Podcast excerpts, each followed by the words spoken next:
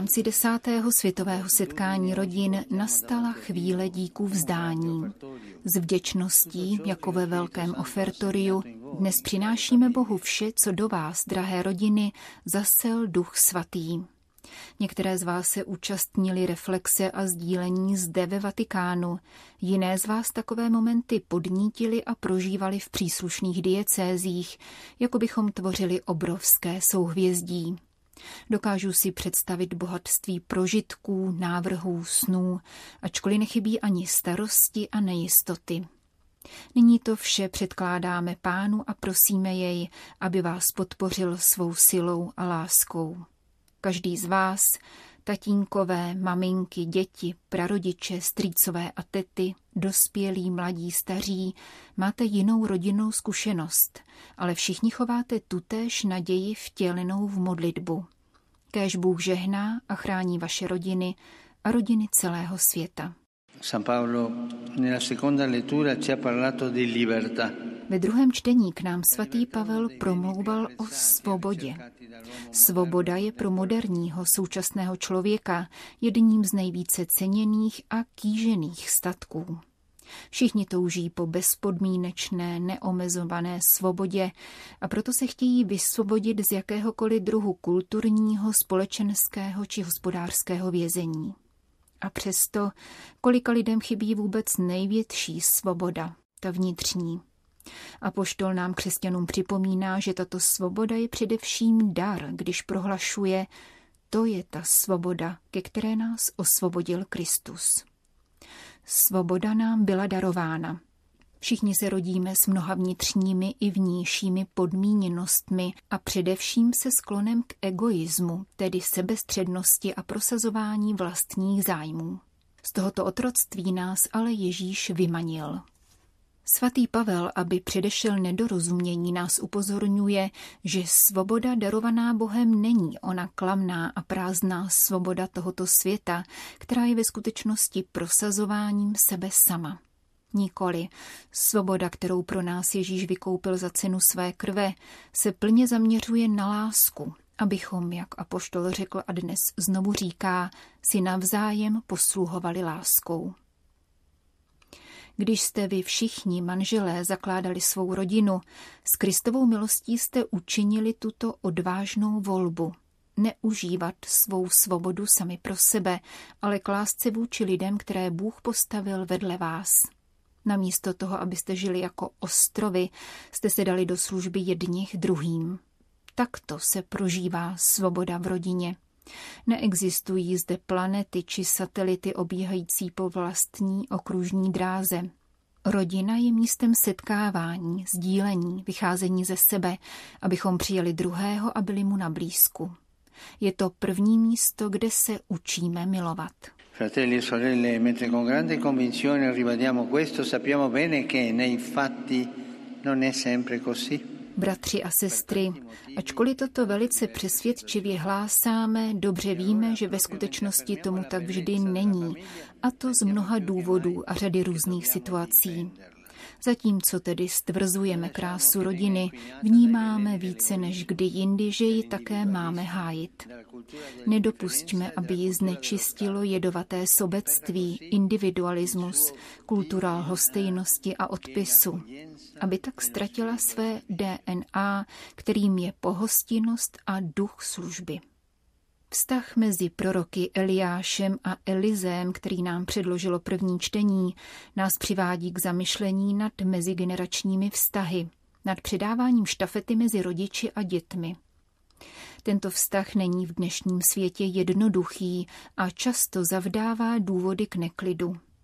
Rodiče se obávají, že děti nebudou schopny orientace ve složité a zmatečné společnosti, kde se vše jeví chaoticky a nejistě a že nakonec sejdou z cesty. Vinou tohoto strachu jsou někteří rodiče úzkostliví, jiní příliš ochranitelští, jindy dokonce tento strach zabrání jejich touze přivádět na svět děti. Prospěje nám proto, když se zahloubáme do vztahu mezi Eliášem a Elizém. Eliáš v krizové chvíli poznamenané obavami z budoucnosti dostává od Boha příkaz, aby pomazal Elizea jako svého nástupce. Bůh dává Eliášovi pochopit, že svět nekončí jím a přikazuje mu, aby své poslání předal dalším. Takový je smysl gesta popsaného v textu. Eliáš hází svůj plášť na Elizea, aby od oné chvíle učedník zaujal mistrovo místo a pokračoval v prorocké službě v Izraeli. Bůh takto projevuje, že do mladého Eliza vkládá důvěru. Starý Eliáš předává svou funkci, své prorocké povolání Elizeovi. Důvěřuje mladému člověku, důvěřuje budoucnosti. V onom gestu se skrývá veškerá jeho naděje, v níž předává štafetový kolík. Jak je důležité, aby rodiče hleděli na boží konání. Bůh miluje mladé lidi, ale to neznamená, že je chrání před každým rizikem, každou výzvou a každým utrpením. Není úzkostlivý a přehnaně starostlivý, naopak jim důvěřuje a každého z nich vyzývá k vysokým měřítkům života a poslání. Vzpomeňme si na dítě Samuela, dospívajícího Davida, mladého Jeremiáše. Pomysleme především na onu 16-17 letou dívku, která počala Ježíše, na panu Marii. Bůh této dívce důvěřoval. Drazí rodiče, Boží slovo nám ukazuje cestu. Nechraňte své děti před každou těžkostí a utrpením, ale snažte se jim předat vášení pro život, roznítit v nich touhu po vlastním povolání a přijetí velkého poslání, které pro ně Bůh zamýšlí. Právě tento objev dodává Elizeovi odvahu a odhodlání a díky němu se stává dospělým. Rozloučení s rodiči a zabití bíků je přesně tím znamením, že Elizeus pochopil, že nyní je řada na něm, že nastal čas přijmout boží výzvu a vykonat to, co viděl dělat svého mistra. A bude tak činit s odvahou až do konce svého života.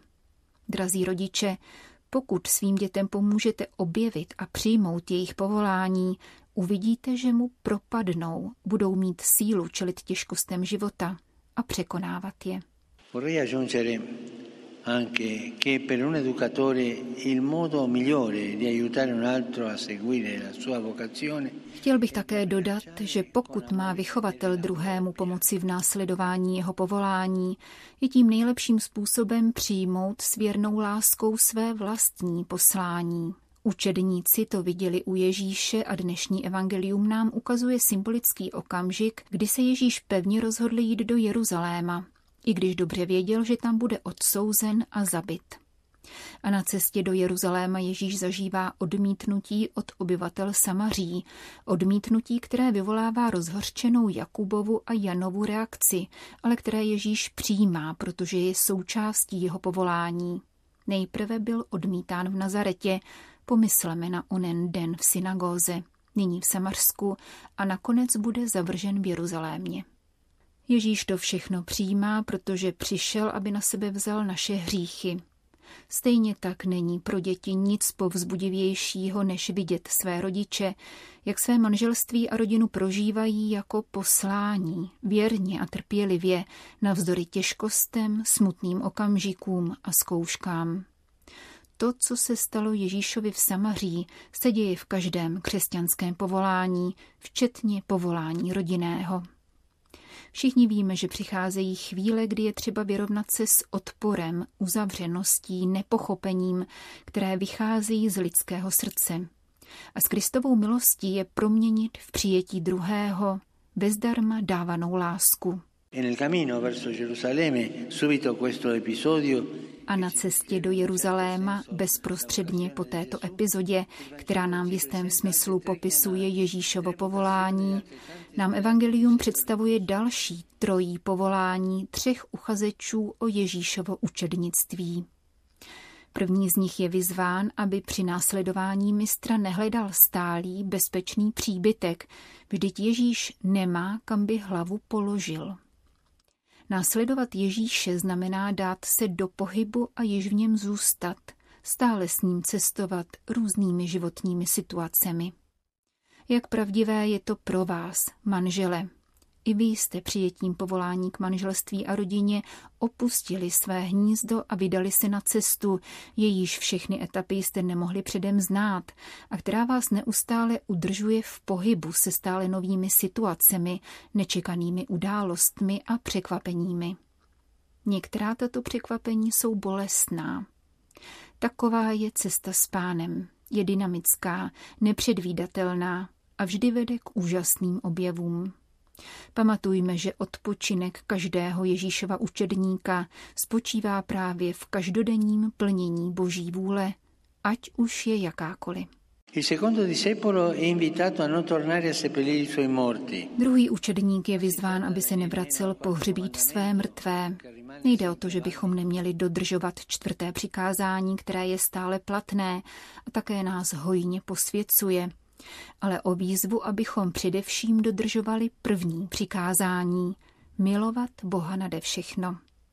To platí i pro třetího učedníka, který je povolán k tomu, aby Krista následoval rozhodně a celým srdcem, aniž by se ohlédl za sebe a dokonce se rozloučil se svou rodinou.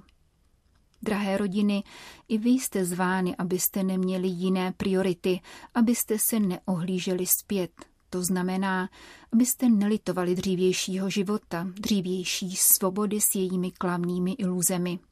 Život ustrne, když nepřijímá novost božího volání a lituje minulosti. A toto oplakávání minulého a nepřijetí novosti, kterou nám Bůh posílá, nás vždy fosilizuje. Zatvrzuje nás to a nepolitšťuje. Když Ježíš volá, včetně manželství a rodiny, žádá nás, abychom se dívali dopředu a ustavičně nás na této cestě předchází. Trvali nás předchází v lásce a službě.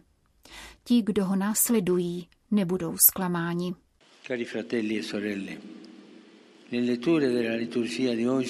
Drazí bratři a sestry, všechna čtení, která nám dnešní liturgie nabízí, nás prozřetelnostně poučují, protože hovoří o povolání, což je právě téma tohoto desátého světového setkání rodin. Rodinná láska, povolání a cesta ke svatosti. V síle tohoto slova života vás povzbuzuji, abyste se odhodlaně vydali na cestu rodinné lásky a sdíleli se všemi členy rodiny radost z tohoto povolání. A není to snadná cesta.